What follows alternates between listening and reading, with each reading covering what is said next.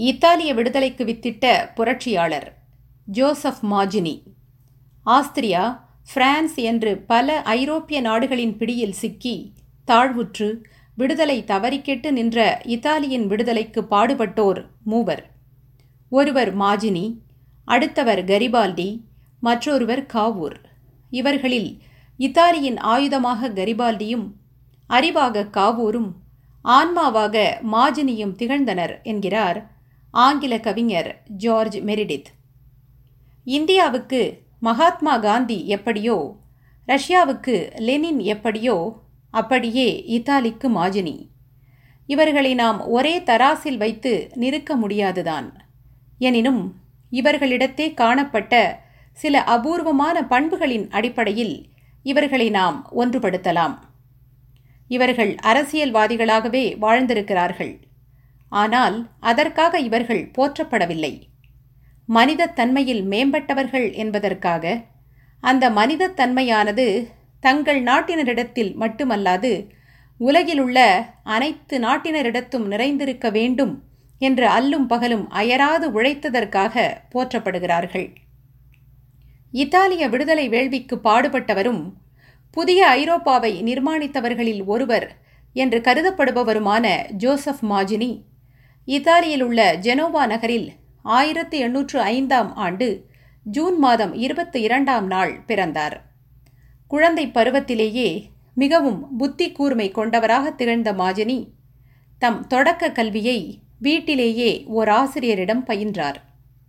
மாஜினிக்கு பத்து வயதாக இருந்தபோது பிரான்சில் நெப்போலியனுடைய ஏகாதிபத்தியம் வீழ்ந்துபட்டது. அந்த ஆண்டில் ஐரோப்பிய வல்லரசுகளின் ஒப்புதலின் பேரில் லிகுரியா மாகாணத்திலிருந்த ஜெனோவா நகரத்தை பீட்மாண்ட் மன்னன் தன்வசப்படுத்திக் கொண்டான். இதனை ஜெனோவா வாசிகள் அடியோடு வெறுத்தனர். இது குறித்தெல்லாம் மாஜினி வீட்டில் அடிக்கடி பேச்சுகள் நடைபெற்றன. இவை மாஜினியின் இளம் உள்ளத்தில் புரட்சிக் கனலை அப்போதே உண்டு பண்ணத் தொடங்கின. அவர் ஒரு நாள் தம் தாயோடும் வேறொரு நண்பரோடும் சந்தைக்கு சென்று கொண்டிருந்தார். அப்போது அவர்களை தொடர்ந்து ஒருவன் வந்தான். நல்ல உயரமும் கருமையான தாடியும் கூர்த்த பார்வையும் கொண்டிருந்த அவன் இவர்கள் அருகில் வந்து ஒரு கைக்குட்டையை விரித்து சட்ட விரோதிகளான இத்தாலியர்களுக்கு என்று சொல்லவும் மாஜினியின் தாயும் அருகில் இருந்த நண்பரும் அக்கைக்குட்டையில் சில காசுகளை போட்டனர். அவன் நன்றி சொல்லிவிட்டு அவ்விடம் விட்டு நகர்ந்தான். இதை கண்ட மாஜினி வியப்போடு அம்மா இவர் யார்? இவருடைய தோற்றமும் கம்பீர பார்வையும் என்னை கவர்கின்றன. இவர் ஏன் பிச்சை எடுக்க வேண்டும்? என்று வினவ அவருடைய தாய் மகனே சில நாள்களுக்கு முன் பீட்மாண்ட் பிரதேசத்தில் அரசாங்கத்தின் அடக்குமுறையை எதிர்த்து கார்பனாரிகள் எனும் அமைப்பைச் சேர்ந்தோர் ஒரு புரட்சி செய்தார்கள். ஆனால் அரசாங்கத்தார் அதனை ஆரம்பத்திலேயே அடக்கிவிட்டார்கள். எனவே அரசு தண்டனைக்கு பயந்து இப்புரட்சியாளர்கள் தப்பித்து ஜெனோவாவுக்கு ஓடி வந்துவிட்டனர். அவர்களில் இவரும் ஒருவர் என்றார். இவர்களுடைய புரட்சி ஏன் தோல்வியுற்றது? என்று கேட்டார் மாஜினி. சரியான முன்னேற்பாடும் ஒழுங்கான தலைமையும் இன்மையே அதற்கு காரணம் என்றார் அவரின் தாயார். இவர்கள் ஏன் ஜெனோவாவுக்கு வந்தனர்? என்று அடுத்த வினாவை மாஜினி தொடுக்க கையில் காசில்லாமல் ஓடி வந்துவிட்ட இவர்கள் ஸ்பெயின் முதலிய நாடுகளுக்கு தப்பிச் செல்வதற்கு வசதியாக துறைமுக நகரமான ஜெனோவாவுக்கு வந்திருக்கின்றனர். கப்பல் செலவுக்குத்தான் இப்போது பணம் வசூலிக்கின்றனர் என்றார் மாஜினியின் தாய். இந்த சம்பவம் மாஜினியின் மனத்தில் ஆழப்பதிந்து தாய் நாட்டை அந்நிய ஆதிக்கத்திலிருந்து விடுவிப்பதற்கு தன்னையும் அர்ப்பணிக்க வேண்டும் எனும் தீவிர எண்ணத்தை அவருள் விதைத்துவிட்டது. இதற்கிடையில் ஆயிரத்தி எண்ணூற்று இருபத்தி ஏழாம் ஆண்டு கல்லூரியில் சட்டம் படித்து வழக்கறிஞரானார் மாஜினி.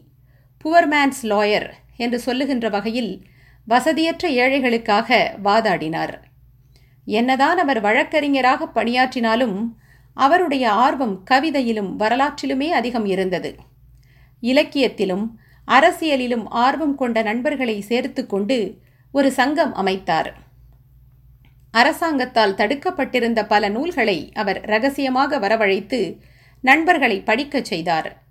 இத்தாலிய மகா கவிஞராகிய தாந்தே இடத்திலும் ஆங்கில மகாகவிஞராகிய பைரனிடத்திலும் அவருக்கு சிறப்பான ஈர்ப்பும் ஈடுபாடும் இருந்தன. இக்காலத்தில் அவர் இதயத்திலிருந்து ஊற்றெடுத்த தேசிய எண்ணங்கள் இலக்கிய போர்வை போர்த்து கொண்டு ஜெனோவாவில் வெளியான சில பத்திரிகைகளில் கட்டுரைகளாக மலர்ந்தன. பின்னர் அரசியலில் தீவிரமாக ஈடுபடுவது என்ற எண்ணத்தில் தம் வழக்கறிஞர் தொழிலை கைவிட்டு அரசாங்கத்துக்கு எதிரான கார்பனாரி ரகசிய சங்கத்தில் சேர்ந்தார். அந்த சங்கத்தின் ஒழுங்கற்ற தன்மையை அவர் அறிந்திருந்தும் கூட வேறு வழியின்றி அதில் தம்மை இணைத்து கொண்டார். இச்சமயத்தில் அதாவது ஆயிரத்தி எண்ணூற்று முப்பதாம் ஆண்டு ஜூலை மாதத்தில் பிரான்ஸை அப்போது ஆண்டு கொண்டிருந்த பத்தாம் சார்லஸ் மன்னனின் கொடுங்கோலாட்சியை எதிர்த்து மக்கள் புரட்சி நடைபெற்றது. இப்புரட்சியானது மற்ற நாடுகளில் உள்ள தேசியவாதிகளுக்கும் ஓர் உற்சாகத்தையும் தங்கள் நாட்டில் புரட்சியை உண்டு பண்ணுவதற்கான ஊக்கத்தையும் அளித்தது. ஆனால் இது போன்றதொரு பெரிய புரட்சியை கார்பனாரி சங்கத்தால் இத்தாலியில் நடத்த முடியாது என்பதை தெளிவாக உணர்ந்திருந்தார் மாஜினி. வெற்றிகரமான ஒரு புரட்சியை நடத்துவதற்கு உயர்ந்த லட்சியங்களோடு கூடிய ஓர் அமைப்பு அவசியம் என்று எண்ணிய அவர் அப்புதிய அமைப்பை உருவாக்கும் பொறுப்பு தம்முடையதே என்பதையும் அறிந்திருந்தார். இங்கனம் வேறோர் அமைப்பில் இருந்து கொண்டே புதிய அமைப்பை தோற்றுவிக்க அவர் முயன்று கொண்டிருந்த வேளையில் இத்தாலிய காவல்துறையினரின் சந்தேக பார்வை மாஜினி மீது விழுந்தது. அவரை தொடர்ந்து கண்காணித்துக் கொண்டிருந்த காவல்துறையினர் ஆயிரத்தி எண்ணூற்று முப்பதாம் ஆண்டு செப்டம்பர் மாதம் அவர் தம் புதிய அமைப்புக்கு ஆள் சேர்த்து கொண்டிருந்த போது கைது செய்து ஜெனோவாவின் மேற்கே இருந்த சாவோனா எனும் நகரத்தின் சிறைச்சாலையில் அடைத்துவிட்டனர் தம்முடைய எதிர்கால வேலைகளுக்கு தேவையான வகையில் திட்டங்களை எல்லாம் சிறையிலேயே தயார் செய்திருந்த மாஜினி ஆயிரத்தி எண்ணூற்று முப்பத்தி ஒன்றாம் ஆண்டு பிப்ரவரி மாதம் சாவோனா சிறைச்சாலையிலிருந்து வெளியே வந்தார். ஆனால் அத்திட்டங்களை அவர் நடைமுறைப்படுத்த இயலாத வண்ணம் அதிகாரிகள் அவரை பிரான்சில் உள்ள மார்சேல் நகரத்துக்கு நாடு கடத்திவிட்டார்கள் தம்முடைய இருபத்து ஆறாவது வயதில் மார்சேல் நகரத்துக்கு வந்தார் மாஜினி. இத்தாலியில் நடைபெற்ற முந்தைய புரட்சிகளில் கலந்து கொண்டு நாடு கடத்தப்பட்ட இத்தாலியர்கள் சிலர் ஏற்கனவே மார்சேல் நகரில் இருந்தார்கள். அவர்கள் அனைவரையும் ஒன்று திரட்டிய மாஜினி தம்முடைய திட்டங்களை அவர்களிடம் விளக்கினார். இவற்றை நிரல் பட நிறைவேற்றினால் ஒரு தலைமுறைக்குள் இத்தாலியை சுதந்திர நாடாக்கிவிடலாம் என்ற நம்பிக்கையை அவர்களுக்குள் விதைத்தார். அவர்களும் மாஜினியை தலைவனாக ஏற்றுக்கொண்டார்கள். அனைவரும் சேர்ந்து ஒரு சிறு அறையை வாடகைக்கு பிடித்தார்கள். அதில்தான் மாஜினியின் புகழ்பெற்ற இளைய இத்தாலி யூத் இட்டாலி என்ற சங்கம் உதயமாயிற்று. நாற்பது வயதுக்கு உட்பட்ட இளைஞர்களே அதில் உறுப்பினர்களாக சேர்த்து கொள்ளப்பட்டனர். சுமார் இரண்டாண்டு காலம் இச்சங்கத்தார் சலியாது உழைத்தனர். தங்களுக்கு என்று சொந்தமாக ஓர் அச்சுக்கூடத்தை ஏற்படுத்தி கொண்டனர். அதில் தங்கள் கருத்துக்களை அச்சிட்டு இத்தாலிக்கு ரகசியமாக அனுப்பி வந்தார் மாஜினி. இவை தவிர தீவிர போக்குடைய பல நாட்டு பத்திரிகைகளுக்கு கட்டுரைகளும் எழுதினார் அவர். இத்தாலியில் ஆயிரக்கணக்கான இளைஞர்கள் மாஜினியின் எழுத்தாலும் மாசற்ற தேசப்பற்றாலும் ஈர்க்கப்பட்டு நாட்டு விடுதலைக்காக எதையும் இழக்க சித்தமாயினர். அவர்கள் மாஜினியின் சித்தாந்தங்களை நாடெங்கும் பரப்பினர். இத்தாலியில் இளைய இத்தாலியின் கிளைகள் பல தோன்றலாயின. ஈராண்டுகளுக்குள் சுமார் அறுபதினாயிரம் பேர் இச்சங்கங்களில் அங்கத்தினர்களாயினர். இவ்வாறு இளைய இத்தாலி இயக்கத்தின் செல்வாக்கு பெருகி வருவதை ஆஸ்திரிய அரசாங்கம் விரும்பவில்லை. அதனால் இச்சங்கத்தில் சேர்வது குற்றம் என்றும் அவ்வாறு சேர்வோருக்கு மரண தண்டனை விதிக்கப்படும் என்றும் அது அறிவித்தது. பீட்மாண்ட் அரசனும் மாஜினிக்கும் அவனுடைய இளைய இத்தாலி சங்கத்தார்க்கும் எதிராக பல அடக்குமுறைகளை கையாண்டு அவர்களை ஒடுக்கினான். இதனால் மாஜினி மிகுந்த மன உளைச்சலுக்கு ஆளானார்.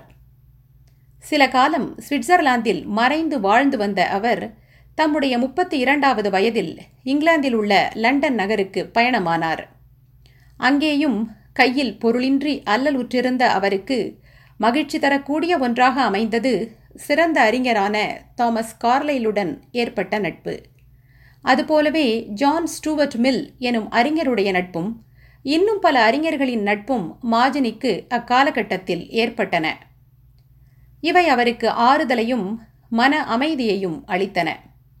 இந்த நண்பர்களின் முயற்சியின் பேரில் ஆங்கில பத்திரிகைகளுக்கு மாஜினி எழுதி வந்த கட்டுரைகளுக்கு அதிகமான வருவாய் கிடைக்கத் தொடங்கியது. அதனை கொண்டு தொழிலாளர்களின் நலனுக்காக அப்போஸ்டோலேட்டோ போபாலாரே எனும் பத்திரிகையை அவர் ஆரம்பித்தார். அதனை ஆரம்பிப்பதற்கு முன்பே லண்டனில் வசித்துக் கொண்டிருந்த இத்தாலிய தொழிலாளர்களை ஒன்று திரட்டி அவர்களுக்கு என்று ஒரு சங்கத்தை ஏற்படுத்தினார். அந்த சங்கத்தின் ஓர் அங்கமாகவே இந்த பத்திரிகையை மாஜினி வெளியிட்டார்.